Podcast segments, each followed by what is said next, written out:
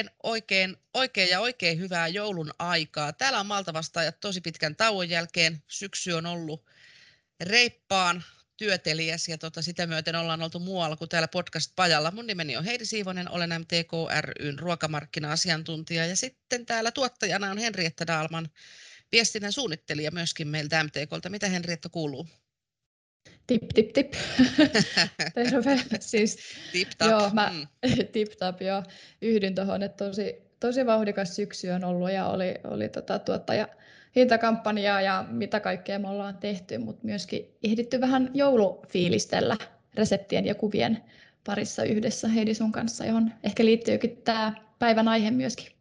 Joo, joo, kyllä ehdittiin fiilistelemään. Oli semmoinen, katkasi tämän marraskuisen työnteon tosi mukavasti, joo. tai kuukausi sitten, kun kuvattiin ja tehtiin ruuat tässä, että meidän on nyt ollut tämmöistä hyvin kuvallista tämä jouluviestintä ja toivotaan, että se tuottaa sitten vähän iloa muillekin ja näitä meidän kotimaisia raaka-aineita. Mutta palataan siihen vähän myöhemmin. Mutta hyvä, hyvä, että kuuluu tip-tap jo tässä vaiheessa kohti joulua ja pientä lomaa. Mutta me ei olla täällä kaksin, me ei olla täällä kaksin, Täällä on tota tänään meidän kanssa Anni-Mari Syväniemi ruokatiedosta toiminnanjohtaja ja Anne Mikkola projektipäällikkö Lomalaidun rystä. Molemmat tuttuja, mukavia vieraita, me on juteltu ennenkin. Aloitetaan Anni-Marista. Tervehdys Annis, tervetuloa. Mitä kuuluu, kuinka on vuosi mennyt tähän saakka? No moi vaan ja kiitos kun saan taas teidän kanssa hetken turista.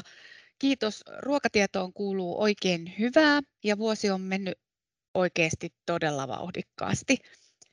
Ja tota, mitäs täällä on tapahtunut? No Hyvä Suomesta merkin kuluttajille suunnattua viestintää on kovasti uudistettu ja päivitetty ja me ollaan erityisesti nyt panostettu someviestintään eri kanavien kautta ja sitten tämmöiseen vaikuttajayhteistyöhön, mikä, mitä kautta on sitten saatu oikein paljonkin onnistumisia. Ja silloin, jos yhdistyksen jäsenmäärä kasvaa ja merkin käyttäjiä tulee enemmän ja suomalaisen ruoan arvostus on korkealla, niin tilanne on hyvä. Joo, se kuulostaa hyvältä ja mekin tästä yhteistyötä, sitä on ollut kiva tehdä teidän kanssa, että just tämä vaikuttajayhteistyö, niin tässä joulun alla lähetettiin näitä pienet ruokakassit ohjeinensa ja muutamalle somevaikuttajalle toivotaan sitä kautta näkyvyyttä, niin se on oikein mukavaa yhteistyötä. Kiva Kyllä, kuulla. ja sanon nyt jo teidän tiimille, että kiitos hyvistä resepteistä ja mahtavista kuvista, että tämä on ihan mahtava esimerkki siitä, miten yhdessä ollaan enemmän. Kyllä, ja se on jännä, että ne reseptit on niin kuin semmoinen, vaikka mäkin ajattelen tämmöisenä paatuneena ruokaihmisenä, että kyllä niitä on maailma täynnä. Mutta jotenkin niille vaan niin kuin on se oma, oma kuluttajakuntansa ja, ja niistä kovasti tykätään, että niitä kannattaa tehdä ja kuvia ottaa, mikä yllättää minut, mutta mikä siinä se on, se on mukava ja se on kiva, jos pystyy jonkun arkea tai juhlaa sillä helpottamaan, että tarjoaa hyvää, hyvää ja toimivaa reseptiikkaa. Kyllä vain. Ja Anne Mikkola, projektipäällikkö Lomalaidun rystä. Mitäpäs kuuluu teille ja sinulle? Sä olit välillä vähän aikaa pois ja nyt sä olet tehnyt comebackin, on uusi hanke, eikö niin? Kyllä, ei vaan minunkin puolesta ja kiitos kutsusta. Eli meillä päättyi keväällä MTK hallinnoima elintarvikevieni edistämishanke Ruokasvu.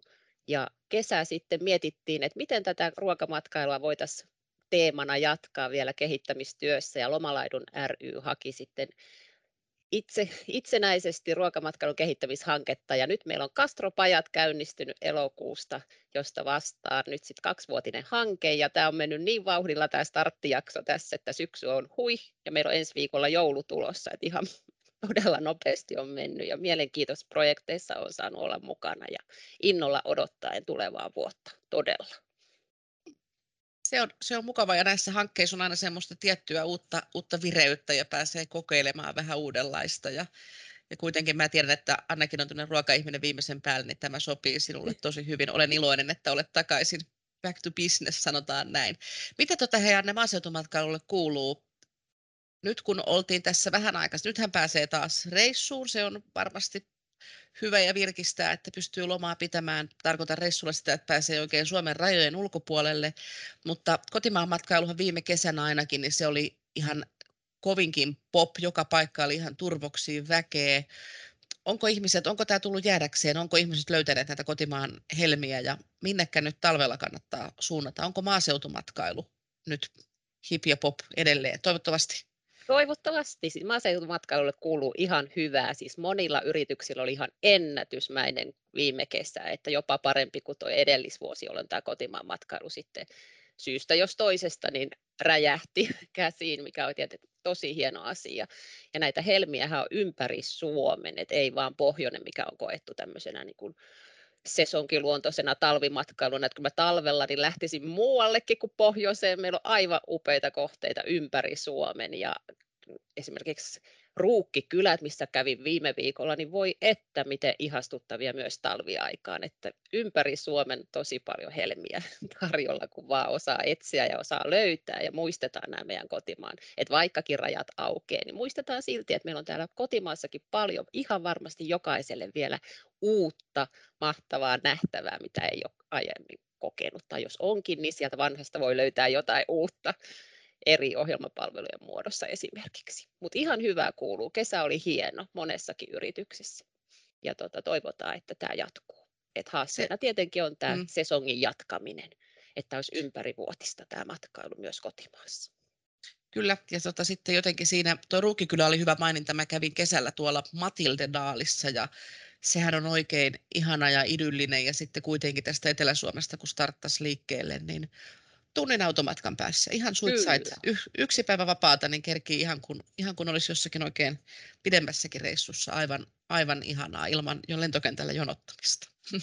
Heidi ihan nyt matkailutrendien ytimessä, koska lähilomat ovat muun muassa nyt yksi nouseva trendi ja on jo tähänkin asti noussut tosi hyvin. Eli lähdetään Joo. lähelle. Sen ei tarvitse olla kovin kaukana sen tosi uniikin matkakohteen, minne mennään.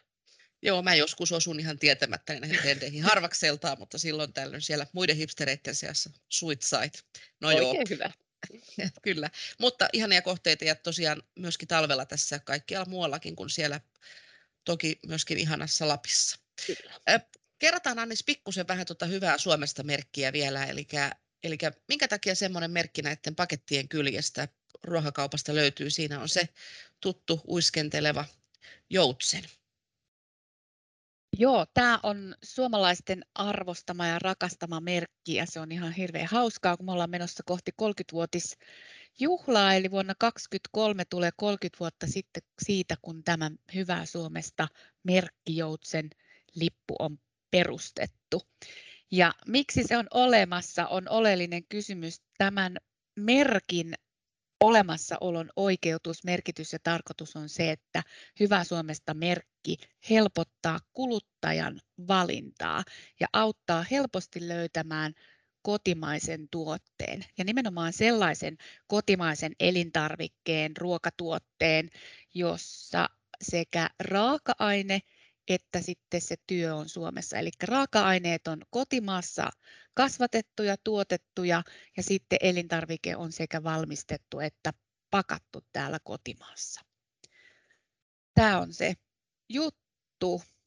Helpottaa kotimaisen tuotteen valintaa ja ostamista. Kyllä. Ja sitten näitä muitakin merkkejä meillä on. Ja siinä sitten usein esimerkiksi niin kuin elintarvikkeissakin näkyy joissakin se avainlippu, mikä on sitten ehkä tämmöisistä kulutustavaroista tutumpi, niin mitä se avainlippu sitten tarkoittaa? Se ei ole ihan sama asia. No se ei ole sama asia. Se totta kai tarkoittaa sitä, että, että elintarvike on valmistettu Suomessa, eli se tuo työtä Suomeen ja se on hirvittävän iso ja merkityksellinen ase suomalaisille kuluttajille ylipäätään. Mutta avainlipun kriteeristö on ihan, ihan erilainen. Eli Hyvä Suomesta merkki on ainoa, joka takaa, että myös raaka-aineet on valtaosin kotimaasta. Se Kyllä. on se isoin ero, mutta sanon ihan suoraan, että joka ikisellä merkillä on paikkansa ja jos ne vaan helpottaa sitä, että me saadaan suomalaiset kuluttajat ostamaan kotimaassa tuotettua ja valmistettua ruokaa, niin se on arvokas asia. Joo, ja sitten se avainlippuhan on noissa käyttötavaroissa, niin se on oikeinkin kiva, koska Suomessa on kuitenkin edelleenkin sitä valmistavaakin teollisuutta monenlaisessa tuotteessa. Ja tuossa tuota viime, tai tuossa joulun alla, niin oli näitä meidän joulujuttuja tuossa, ja minäkin vähän tuhahdin meidän tiedotteessa siitä, että, että se semmoinen niin kuin kuluttajainformaatio just siinä, että jos paketin kyljessä lukee, että maatilan tai kartanon tai savusaunan tai, tai jotain muuta semmoista, mikä kuulostaa hirveän kotoisalta, niin se ei välttämättä tarkoita sitä, että se tuote on kotimaisesta raaka-aineesta tehty. Että tota, et siinä, on, siinä on kyllä, ja, ja sillä lailla tuotteita saa nimetä, ei siinä mitään ole, mutta, mutta usein niin kuin se, että semmoinenhan kuulostaa meidän korvaan tosi, tosi kotoisalta, niin tota, kyllä se hyvä Suomesta merkki on sitten semmoinen, minkä perusteella kannattaa suunnistaa. Onko Annis teille tullut, tota, kun sanoit, että jäsenmäärä on kasvanut, niin onko tältä syksyltä jotain, jotain uusia tuotteita, mikä on hyvä Suomesta merkin alla? No joo, siis sellainen, mikä minusta on ollut hyvä trendi, että kun nyt puhutaan siitä, että esimerkiksi kasviproteiinien kulutusta tulisi lisätä, niin, niin harva kuluttaja osaa tai jaksaa valmistaa aina pavuista alkaen esimerkiksi ruokaa.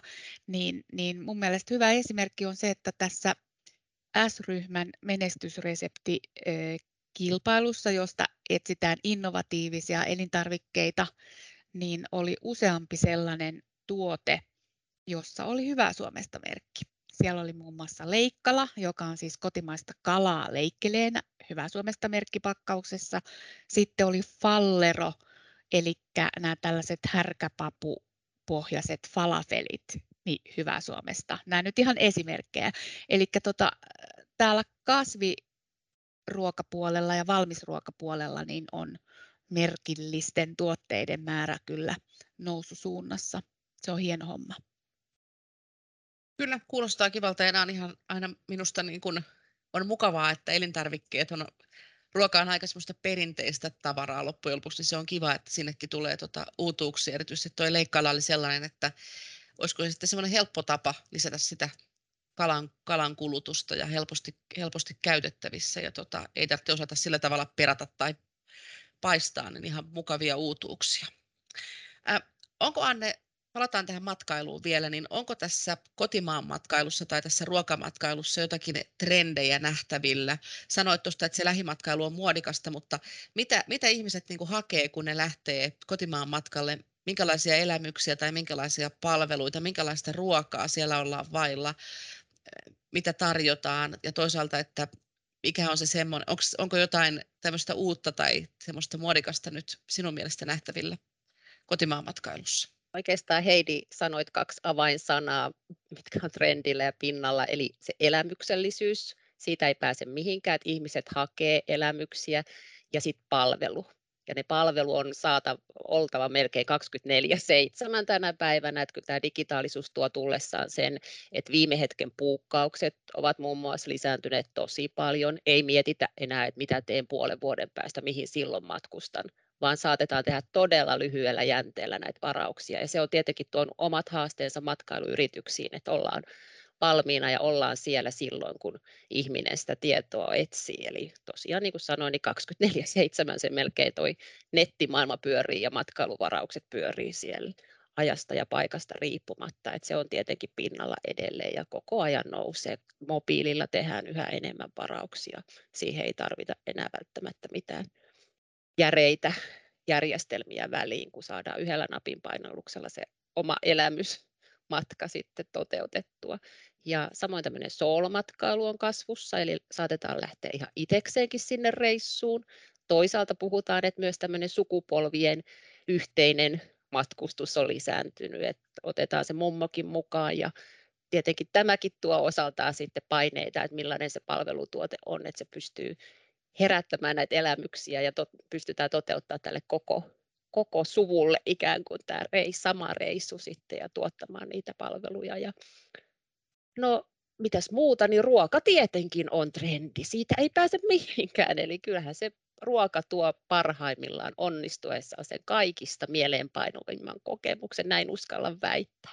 Mitä tulee mieleen makumuistoista, mikä, mitä se paikka henki oli se ruoan kautta. Että nämähän on niitä trendejä, joita mekin halutaan olla tässä edesauttamassa, että yritykset näiden kanssa pystyy kehittymään.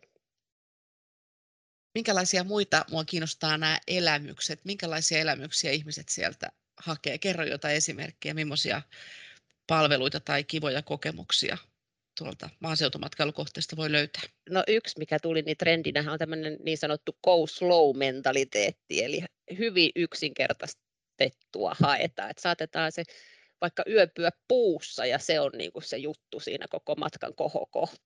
Eli tota, kyllä tämmöinen niin kuin yksinkertaistaminen on yksi selkeä. No toisaalta puhutaan, että myös luksusmatkailu on nousussa, mutta että väitän, että kotimaan matkailussa niin meillä on kaikki valtit just luonnon kanssa tarjoamiseen, elämysten tarjoamiseen, että meillä on niin lähellä luonto oltiin me missä päin Suomea tahansa ja siihen se ruoka taas on helposti yhdistettävissä, että mikä sen ihanampi elämys kuin olla sit luonnon keskellä ja nauttia siellä paikallista ruokaa yhdessä tai yksin. Vieläkö Anna, jos tuntuu siltä, että ei huvitakaan jouluna olla kotona, tai niin kuin mä nyt tästä kattelen riihimäkeläistä maisemaa, joka on, joka on tota ihan musta ja sula, niin vieläkö pääsee tota maaseudulle jouluviettoon valmiiden patojen ääreen ja jonkun toisen imellyttämän perunalaatikon kimppuun? Onko maatilakohteissa vielä tilaa tälle joululle? Kyllä varmasti on. Ja tietenkin mökeissä löytyy jonkin verran vielä tilaa, että, että aktiivisesti vaan etsimään. Et niin kuin sanoin, niin viime hetken puukkaukset on lisääntyneet ja kyllä niin kuin yritykset on siihen varautuneet. Jouluvarauksia saattaa tulla vielä jopa ehkä samalla viikolla. Että tämä on tätä päivää. Että Heidi Tää... rohkeasti vaan sinne etsimään. Lunta löytyy ja elämyksiä. Kyllä. Kyllä, kyllä. Se voisi se vois tota olla. Ja tietysti aika, aika on nyt vähän semmoinen, että sattuneesta syystä peruuttaminenkin on herkässä, että sitten varmaan peruutuspaikkojakin löytyy, jos onkin iskenyt joku viime hetken nuha ennen, ennen reissuun lähtöä. Ja sitten Anne noista gastropajoista, ne on tässä nyt vilahtanut puheessa ja tota, se oli se uusi hanke, mutta mitä näissä gastropajoissa tehdään? Mä olen seurannut teitä jonkun verran somesta, että sä oot ollut tämmöisellä maakuntakiertueella, että on ollut jotakin työpajoja, niin minkälaista sisältöä tässä uudessa hankkeessa nyt sitten on? Joo, Gastropajat starttasi tosiaan elokuussa. Me ollaan kaksivuotinen ruokamatkailukehittämishanke ja toimitaan viiden maakunnan alueella täällä Etelä-Suomessa. Ja itse olen nyt pyrkinyt kiertämään näissä kaikissa viidessä maakunnassa, Toki me tarvitaan sieltä alueelta sitten paljon inputtia. Meillä on eri matkailuorganisaatiot tukena tässä paljon muita yhteistyökumppaneita. Et yksin ei missään tapauksessa lomalaidun on näitä kastropajoja pyörittämässä, vaan tässä on paljon kumppaneita meidän kanssa. Mutta tärkein kumppani on nämä kasvukeskusten ulkopuolella toimivat yleensäkin aika pienet yritykset, ja heitä pyritään auttaa ruokamatkailun kehittämisessä, muun muassa tuotteistamisessa, miten näitä palveluja markkinoidaan, mitä kannattaa huomioida ehkä siinä omassa palvelu, asiakkaan palvelupolussa.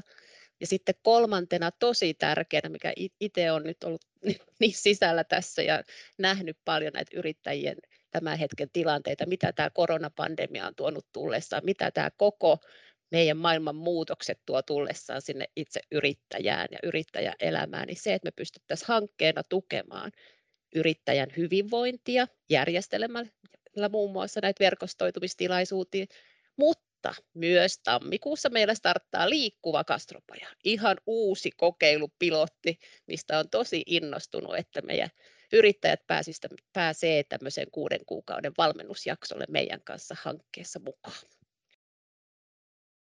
Kuulostaa Eli hyvältä. Joo, paljon joo. on kaikkea käynnissä. Mä itse niin innostunut tästä, että hyvä, että matkassa pysyn tässä. Että paljon meillä on 15-20 pajakokonaisuutta tulossa ja sitten näiden lisäksi pyöritetään vielä tämmöinen sähköinen oppimisympäristö, minne kaikki matsku sitten tullaan kokoamaan ja yrittäjiä ja yritysten käyttöön. Sittenkin hankkeen päätettyä. Joo, kuulostaa oikein hyvältä. Kuinka kauan tämä hanke kestää? Mä en muista sanoa siitä. Kaksi vuotta. No niin, eli vielä ehtii hyvin, hyvin Joo. ehtii pyörään, liikkuvan pyörään mukaan vielä. Et meillä on paljon tosi mielenkiintoisia juttuja tulossa ja tosiaan tämän viiden maakunnan alueella pyöritään. Niin jos ei johonkin pääse, niin seuraavaan sitten. Markkinoinnin paja on heti tammikuun alussa, kun joulusta päästään.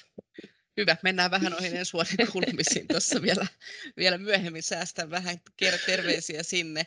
Ja tämä on meille kaikille nyt tuttu juttu, ja mä tiedän, että tämä on osalle meidän kuulijoistakin ihan tosi niin kuin itsestäänselvyys, mutta kerrataan nyt vielä ihan tosi lyhyesti, ennen kuin siirrytään tuohon jouluhupsutukseen, niin Anni-Mari, kun sinne kauppaan menee ja siellä nyt pohtii näitä valintoja, että minkälaista ruokaa sitä ostaa jouluun tai juhlaan tai arkeen muutenkin, niin minkä takia kannattaa valita se kotimainen kotimainen tuote, mikä siinä on niin erinomaisen hyvää. Sen tuontituotteen saattaisi saada joissakin tapauksissa vaikka pikkusen edullisemminkin.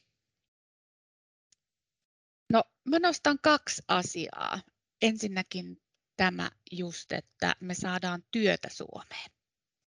Ruokaketju on valtava työllistäjä tässä maassa. Ja nyt kun me ostetaan kotimaista, niin me työllistetään maanviljelijöitä. Pidetään huoli siitä, että meillä on jatkossakin kotimaista ruokaa saatavilla. Sitten teollisuus ja kauppa, niin, niin me ollaan iso jengi. Paljon yli 300 000 ihmistä saa leivän pöytäänsä, kun me kaikki kuluttajat ostamme sitä suomalaista ruokaa. Se on ihan hirveän tärkeä. Ja toinen sellainen, että nyt jos mä ajattelen, niin meidän ruokakeskustelussa isoja juttuja on esimerkiksi hiilijalanjälki, ympäristö, ylipäätään vastuullinen ja kestävä toiminta. Niin nyt kun me ostetaan kotimaista ruokaa, valitaan se hyvä Suomesta merkillinen tuote sieltä hyllystä, niin silloin me pidetään huoli siitä, että me tiedetään meidän omat vaikutukset, myös ilmasto, ympäristö, vastuullisuusnäkökulmasta. Ja silloin me ei ulkoisteta näitä asioita. Ja jos mä ajattelen suomalaisen ruokaketjun vahvuuksia, niin kyllähän se on se osaaminen pellolta pöytään, että me pidetään huoli laajalla sektorilla siitä, että toimitaan mahdollisimman kestävästi kaikkien kestävyyden ulottuvuuksien kannalta, eli ympäristö ja talous nyt tässä tulee ensimmäisenä mieleen. Se, on, se, on, se, se kuulostaa tylsältä, mutta toisaalta mä haluan myöskin nostaa esiin sen, että kun me postataan Hyvää Suomesta brändin viestejä esimerkiksi sosiaaliseen mediaan, niin aina kun me puhutaan siitä, että kotimainen ruoka tuo työtä meille tähän maahan ja kierrättää veroeuroja, niin se saa hirveän paljon tykkäyksiä. Et se on jotenkin suomalaisten lempiasia. Me ollaan ilmeisesti niin työorientoituneita. Ja semmoinen vielä mä sanon kolmannen asian, että me eletään täällä kuitenkin arktisissa olosuhteissa, niin meidän upea luonto, sen lähtökohdat, meillä on puhdas maa, ilma ja vesi, niin se on ihan mielettömän upea lähtökohta sille suomalaiselle ruoalle, että siitä meidän kaikkien kannattaa kiittää ihan joka päivä ja valita niitä hyvää Suomesta tuotteita. No kyllä, se oli tosi hyvin sanottu. Mä jotenkin, mä, minä ehkä niin kuin ennalta aavistin tämän puheenvuoron sisällön, mutta kysyin, kysyin silti. Ja tätä on ihan hyvä, hyvä niin kuin toistaa, että tämähän, tämä on ehkä tässä meidän kuplassa mukana oleville, tämä on itsestäänselvyys, mutta kaikille se ei ole, että, että tosiaan tuo vastuullisuus ja se, että minä yleensä tykkään itse sanoa, että sen halvan, halvan ruoan hinnan maksaa niin kuin aina, aina joku sitten jossain päin, jos se on sille loppukäyttäjälle halpaa. Mitäs Anne, pidä lyhyt semmoinen puolustuspuheenvuoro tai ylistyspuheenvuoro kotimaiselle matkailulle. Miksi kannattaa käyttää suomalaista palvelua tai maatilamatkailukohdetta sen sijaan, että lähtisi johonkin kauemmas? No, aika hyvin Anni-Mari osasi kiteyttää tämän ruoan osalta, niin ihan samat asiat pätee kyllä kotimaan matkailussakin. Eli se vastuullisuus ja se, että me tuodaan sillä kotimaan matkailulla työtä Suomeen. Et monet matkailuyrittäjät pystyy työllistämään esimerkiksi nuoria siellä alueella, paljon sitten muutakin hyvää, eli meillä on turvallisuus, puhtaus, meillä on tilaa hengittää täällä, se on tänä päivänä aika tärkeä myös tämä tilan tuntu, ja maaseutumatkailukohteet etenkin pystyy tähän ihan huippu hyvin vastaamaan. Eli kyllä meillä on ihan nämä samat, mitä ruoasta puhuttaessa, niin vahvuudet myös siellä matkailussa. Vastuullisuus on yksi tärkeimpiä ja sitä paitsi meillä on tämmöinen ihan oma Sustainable Travel Finland-sertifikaatti nyt monellakin yli jo monella sadalla yrityksellä Suomessa ja lisää tätä ohjelmaa viedään eteenpäin. Ne on tosi tärkeitä asioita niin yrittäjän kuin sitten kuluttajan näkövinkkelistä. Ja luonto, niin kuin Anniskin sanoi, niin ruoan kohdalla, niin myös matkailun kohdalla se on meidän ihan ykkösvalttikortti. Monta hyvää, monta hyvää syytä ja tosiaan sitten se, että, että yleensä siitä ihan läheltäkin löytyy niitä kivoja kohteita. Se on ehdoton valtti, että lyhyessä ajassakin ehtii vähän niin kuin lomafiiliksi. Anne, kerroit jo tuosta ensi vuodesta, että mikä se oli tiedotus, viestintäpaja oli tulossa alkuvuonna, niin mitä, mitä muuta kastropajat jatkuu ja muuta? Kyllä, kastropajat jatkuu vauhdikkaasti. Tosiaan jo tammikuussa heti niin paneudutaan itse asiassa Strömförsin ruukissa, täällä ihastuttavassa ruukkikylässä yhdessä niistä. Markkinoinnin maailmaa ja ruokamatkailu on tietenkin meillä se pääteema, mutta paljon muutakin, mitä kaikkea markkinointiin tänä päivänä liittyy, niin käydään läpi tässä pajassa ja päästään tutustumaan aina näissä pajoissa myös siihen uniikkiin yrityskohteeseen, missä me milloinkin ollaan. Eli pyrin löytämään aina mielenkiintoisia kohteita sitten, missä nämä kastropajat tullaan pitämään. Ja sitten niin kuin sanoin, niin me liikkuva kastropaja tuolla Kantahämeessä pyörähdetään käyntiin sitten ja tämä kestää kuusi kuukautta ja siihenkin mahtuu vielä mukaan. Kaikki tämä ilmoittautuminen tapahtuu tuolla meidän kastropajat kotisivuilla, eli tässä pieninä vinkkinä kaikille kuulijoille, että siellä kannattaa käydä tutustumassa ja siinä, sinne laitetaan kaikki tieto, mitä tuleva, tule, tulossa on. Ja paljon muutakin sitten tämän mielenkiintoisen ruokamatkailuaiheen tiimoilta, niin myös meidän somekanavat on sitten semmoinen, mitä kannattaa pistää seurantaan. Ja sitten meillä on jo ruokapaja tulossa, otetaan tämmöinen terveellinen ruokateema sitten seuraavaksi. Ja nämä ruokapajat on siis tosi hyvän vastaanoton saanut, että nämä on semmoisia kaikki, missä me ollaan yhdessä keittiössä. Se vaatii tietenkin tilalta jonkin verran, missä me milloinkin ollaan, mutta noin 15-20 mahtuu näihin mukaan, että se keittiötyöskentely pystytään hyvin ja onnistuneesti saamaan läpi. Et nämä on tosi kivoja juttuja ollut ja näitä itse asiassa jo tuossa MTK-ruokasvussakin saatiin toteutettua ja siitä tämä jatkumo nyt sitten näille pajoille. Paljon kaikkea tulossa ja seminaaria ja opintomatkaakin sitten, kun sen aika on, niin ollaan järjestämässä. Vau, kuulostaa monipuoliselta. Tota, miten jos joku näistä gastropajoista nyt innostuu ja toivottavasti innostuu, niin täytyykö sitoutua johonkin pitkään mukanaoloon koko hankkeellaksi vai voiko tulla vain johonkin tiettyyn työpajaan? Mä ajattelen joo. meidän yrittäjiä, että et voiko Ei, tulla miss, vain johonkin joo. osallistumaan? Joo. Voi tulla ihan yksittäiseenkin pajaan vaan ihan kurkkimaan, mitä me milloinkin tehdään, jos joku tietty teema – kiinnostaa, niin sinne vaan mukaan, että ei missään tapauksessa edellytä, että tämä kaksi vuotta tarvitsisi välttämättä kulkea meidän rinnalla, mutta toki, toki näinkin saa tehdä ja jopa toivottavaa, mutta ei yksittäisiin saa tulla. Tervetuloa Joo. kaikille. Hyvä, se kuulostaa hyvältä, kun välillä aina tuntuu siltä, että se, että sitoutuu pitkäksi ajaksi, se on hankalaa, niin mm. tämähän on, tämä on hyvä malli.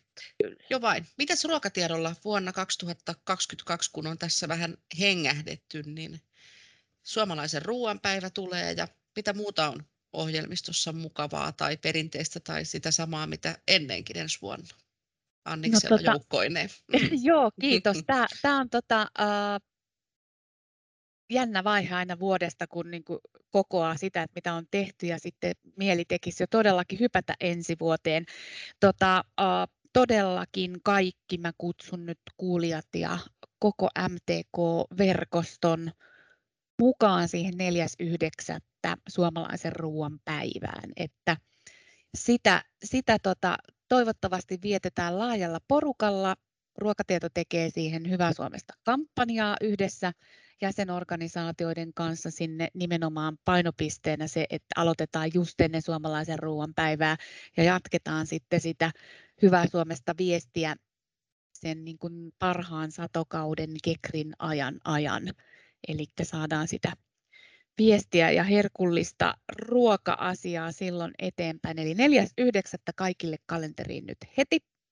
Sitten meillä on ruokavisa, jota on toteutettu vuodesta 2012 alkaen. Siinähän MTK on ollut mukana kaikkien vuosien läpi ja tänä vuonna tai ensi vuonna 2022 meidän teemana on erityisesti elintarviketeollisuus ja siinä niin kuin fokus on nyt sitten siipkarja tuotannossa, että siellä on broileriasiaa, kananmuna-asiaa ja siellä sitten vastuullisuutta ja kestävyyttä ja hyvää ruokaa nostetaan esiin yläkoululaisille. Et ne on nyt ehkä mitkä mä haluan tässä mainita. Ja sitten katsotaan, mitä muuta saadaan aikaan, mutta että että tota, kotimaisuus on nyt tosi korkealla ja ruoasta puhutaan paljon, niin kyllähän hyvä Suomesta merkin pitää olla siinä tiiviisti sitten mukana. näillä näkymin maaliskuussa me sitten julkaistaan vähän uudenlaista viestintäilmettä, mutta se on vielä salaisuus, enkä aio avata sitä tässä vielä sen enempää, mutta eikö aina sanota, että hyvää kannattaa odottaa? Kyllä, ja aina tota pieni, pieni freshaus tekee aina niin kuin se tekee terää. Se jotenkin aina on mielenkiintoista, jos jollain vähän vaihtuu luokki. Kuulostaa kivalta. Joo. MTKlla varmaan tältä omalta rootelilta, meillähän tapahtuu tosi, ollaan sille isompi, iso järjestö, että täällä tapahtuu koko ajan paljon, mutta ensi vuonna varmaan ainakin on julkisiin hankintoihin vähän jotakin tietoiskua ja kiertuetta tai muuta semmoista, niin sellaista ainakin. Ja sitten varmaan nämä tämmöiset erilaiset ruoka- ja tuotantotapa viestintäkampanjat niin jatkuu tavalla tai toisella. Ja sitten totta kai Tämä on vähän sama kuin tämä matkailu, että tuntuu vaikealta varata puolen vuoden päähän, niin tuntuu vaikealta sanoa presis, mitä tekee puolen vuoden päästä, että jotenkin pyritään siihenkin, että tartutaan myös näihin ajankohtaisuuksiin. Ja nyt on ajankohtaista joulu, ja me tosiaan toi, mistä Henrietta mainitsi, että kuvattiin ja tehtiin vähän ruokaa, niin tuolta meidän sivuilta löytyy tuommoinen kuin jouluna kotimaista. Siellä on reseptejä ja tota, niistä tuli niin kuin tosi kivat ja niitä kannattaa käydä katsomassa. Ne on semmoisia, mä niin kuin tykkään semmoisesta itse tästä jouluruuasta ja muutenkin tästä filosofiasta silleen, että saa tehdä sitä, mitä itse tahtoo ja sitten myöskin, että niitä perinteisiä makuja niin on mahis vähän soveltaa ja on mahdollisuus vähän oikasta ja on valmiita soseita laatikoihin ja kaikkea muuta sellaista. Ja, ja tosiaan sitten myöskin semmoinen raarehellinen tarkastelu siihen joulupöytään, että siellähän ei ole pakko olla yhtään mitään, että siellä saa sen sijaan olla kaikkea sitä, mitä juuri se oma ruokakunta tai mitä itse tahtoo, tahtoo syödä. Ja tota, et, et, jos on joku sellainen artikkeli, josta kukaan ei ota kuin se lusikallisen joka joulu, niin kannattaako sitä, sitä tehdä, että tehkää semmoista ruokaa, mikä, mikä sille omalle perheelle maistuu. Mä itse olen tämmöinen suuri... On, jos mä saan täältä saat, huikata, sano, niin suurresepteissä kiva se kanssa, että voi korvata ne tuontituotteet kotimaisella vaihtoehdolla. Esim. riisi niin kotimaisella viljoilla. Niin se on, se on tosi kiva, että, että tuodaan sitä enemmän esiin. Ehkä erottuu muiden joulureseptien joukosta. Joo, kyllä me tehtiin, tota, siellä on semmoinen, mä oon itse tämmöinen tykkään kovasti jälkiruuasta, semmoisesta pienestä tyylikkäästä, oikein makeasta, jostakin hyvästä, niin tota, tämmöinen Victorian riisi tai Victorian kiisseli tai Maltan riisi, niin se on nyt tehty kaurasuurimosta ja se oli, se oli suunnaton herkku kyllä, se, mutta että vähän niin kuin klökillä maustettujen marjojen kanssa, niin suosittelen oikein lämpimästi. Ja sitten siitä samasta puurostahan onnistuu sitten myöskin tosi kivan makuinen porkkana laatikko, jos siihen on tykännyt riisipuuroa laittaa. Mä, joo, kannattaa joo. kokeilla. Se oli todella hyvää. joo, kyllä. Meillä oli täällä sellainen kuva, kuvauspäivä ja, ja hyväähän se oli. Mitäs tota, Anne, mitä teidän perheen joulupöydästä aina löytyy? Mitä, mitä tykkäät joulusin laittaa tai syödä? Voi paljon kaikkea, mutta mun on ennen sitä pakko heittää, että kaikkea ei ole myöskään ihan pakko resepteistä huolimatta niin tehdä itse, koska monet maaseutumatkailuyrityksetkin niin tarjoaa valmiita palveluja, ehkä vielä just ehtis jouluksi tehdä tilauksen, eli saa kyllä niin, jos jonkin näköistä herkkua valmiinakin, jotka on siellä maatilalla tehty. Eli tämä vaan muistutuksena, että jos siltä tuntuu, että ihan kaikkea ei halua tai jaksa tehdä itse, niin apua löytyy. Mutta joo, mun ruokapöydässä meillä niin on kyllä hyvin perinteinen kattaus, että oma suku on tuolta Pohjois-Karjalasta, niin Karjalan piirakat kuuluu pöytään ja niin kuin Henri, Henrietta sanoi, niin siinäkin se riisi on korvattavissa vaikka ihanalla ohralla, että tota, kotimaisia vaihtoehtoja löytyy ihan varmasti jokaiseen herkkuun. Ja mulla itsellä niin juurekset on nyt just jostain syystä se juttu. Mä pahdan melkein juureksen kuin juureksen ja se maku vaan paranee siellä pahtaessa ja siihen lempiyrtit tai ihana juusto päälle, niin ai että, ja edullista ja hyvää ja helppoa, mutta kyllä meillä ihan perinteiset kinkut ja kraavilohet löytyy ja jokaisella on se oma herkkuunsa siellä sitten. Kuulostaa hyvältä ja toi oli hyvä vinkki toi, että just esimerkiksi noita laatikoitahan moni myy semmoisena, että ne on niin kuin paistettu ja sitten, tai silleen tosi kevyesti paistettu, että kotona saa sitten vielä niin kuin paistaa sen kypsäksi sitten, kun on se aterian aika ja, ja saa sen laatikon tuoksun ilman kuorimista tai soseuttamista tai keittämistä ja hyvää kotitekosta ruokaa. Tämä on, tämä on myöskin kiva, että valmista ruokaa on myynnissä. Hyvä, että nostit sen esiin.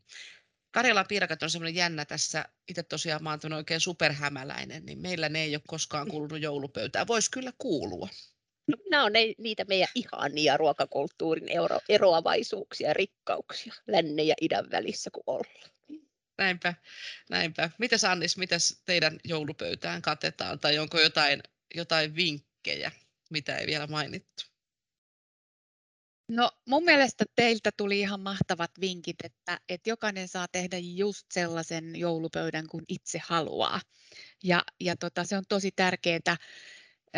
Mun mielestä joulun ajatus on se, että otetaan rennosti, rauhaa ja rakkautta maailmaan ja varsinkin siihen omaan lähipiiriin. Se on oleellista. Yhdessä syöminen on mun mielestä juttu. Että rauhoitutaan hetkeksi ja nautitaan hyvästä ruuasta – ja tota, mulle kävi tänä jouluna nyt niin, että mä jo aikaa sitten tuolta mun kesäpaikan paikkakunnalta Orimattilasta, niin Kyöstilän Outilta varasin tämmöisen savupaistin naudanlihaa ja ajattelin, että se on nyt sitten meidän joulupöydän kunkkuni. Nuoriso, jotka on jo aikuisia kaikki, niin tota, arvatkaa vaan, että ne vaatii sen kinkun ja nyt mulla on ankara mietintä sitten, että minkäkin kun mä valitsen, mutta että allekirjoitan teidän kanssa noin, että myöskin ne juurekset laatikot eri muodoissaan ja mä tunnustan, että mä oon kyllä muutaman viime vuoden ajan niin ostanut joululaatikot valmiina Kirkkonummella maatilapuotisiin meidän lähellä, niin, niin se on ollut helppoa ja äärimaukasta. Et se, mistä mä pidän itse kiinni, niin tota, mä graavaan kalan itse, että pitää olla lohta ja siikaa. Ja, ja viime vuosina niin mä oon sitten ripotellut sinne suolausvaiheessa niin pikkusen kotimaista giniä. Et se, on, se on siinä semmoinen salaisuus. Ja tota, sitten kun mä tykkään, tykkään tota tehdä tai siis leipoa pullaa, niin kyllä se pulla kuuluu siihen jouluun ja pullataikinasta sitten väännetään eli e, erilaisia joulu, joulumallisia pullia, että, että siinä on ehkä se juttu. Sitten mä vielä semmoinen, mikä ihan lapsuudesta asti on ollut mun joulupöydän juttu, niin on lusikkaleivät. Ja onneksi mulla on taitava puoliso, niin hän sitten tekee ne lusikkaleivät, jotka tehdään siihen maailman parhaaseen, eli suomalaiseen voihin.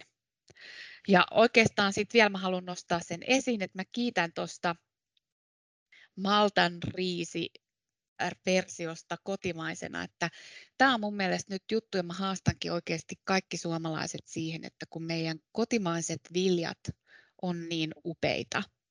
Ja nyt jos ajattelee esimerkiksi kauraa, niin, niin mä voin kuvitella, että nimenomaan toi Victorian kiisseli maltariisi niin on erittäin maukas kaurasta. Et mun täytyy pitkästä aikaa varmaan kokeilla se myöskin itse, mutta kyllä riisipuuro on vaihtunut jo aikaa sitten ohrapuuroon ja, ja tota Karjalan piirakat meilläkin kuuluu. Meillä myöskin nuoriso haluaa tehdä niitä, mikä on musta hauskaa, että se taito leviää sitten tuleville sukupolville, niin rikottu ohra on niissä ihan parasta nää pikaisesti. Mä voisin jatkaa tätä loputtomiin.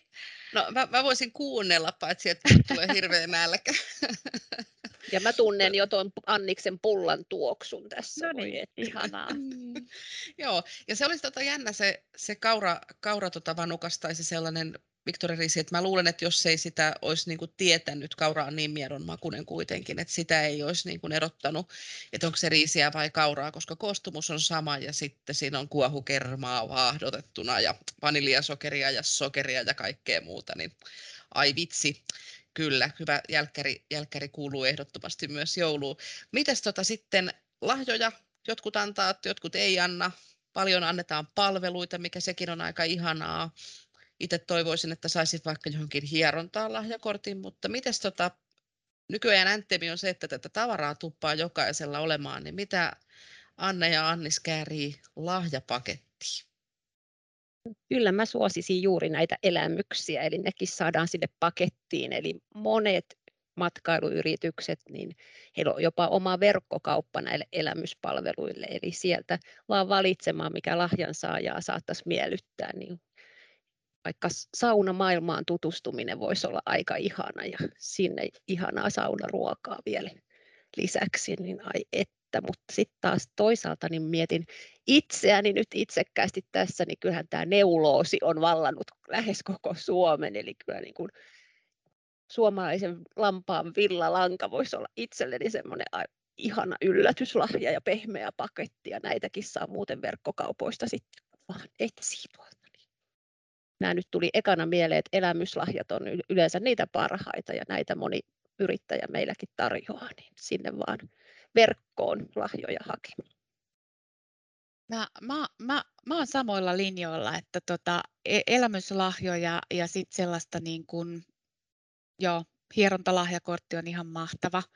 Mä muistan, että yksi varmaan parhaita lahjoja on aikanaan pikkuveljeltä saatu lahjakortti autopesuun.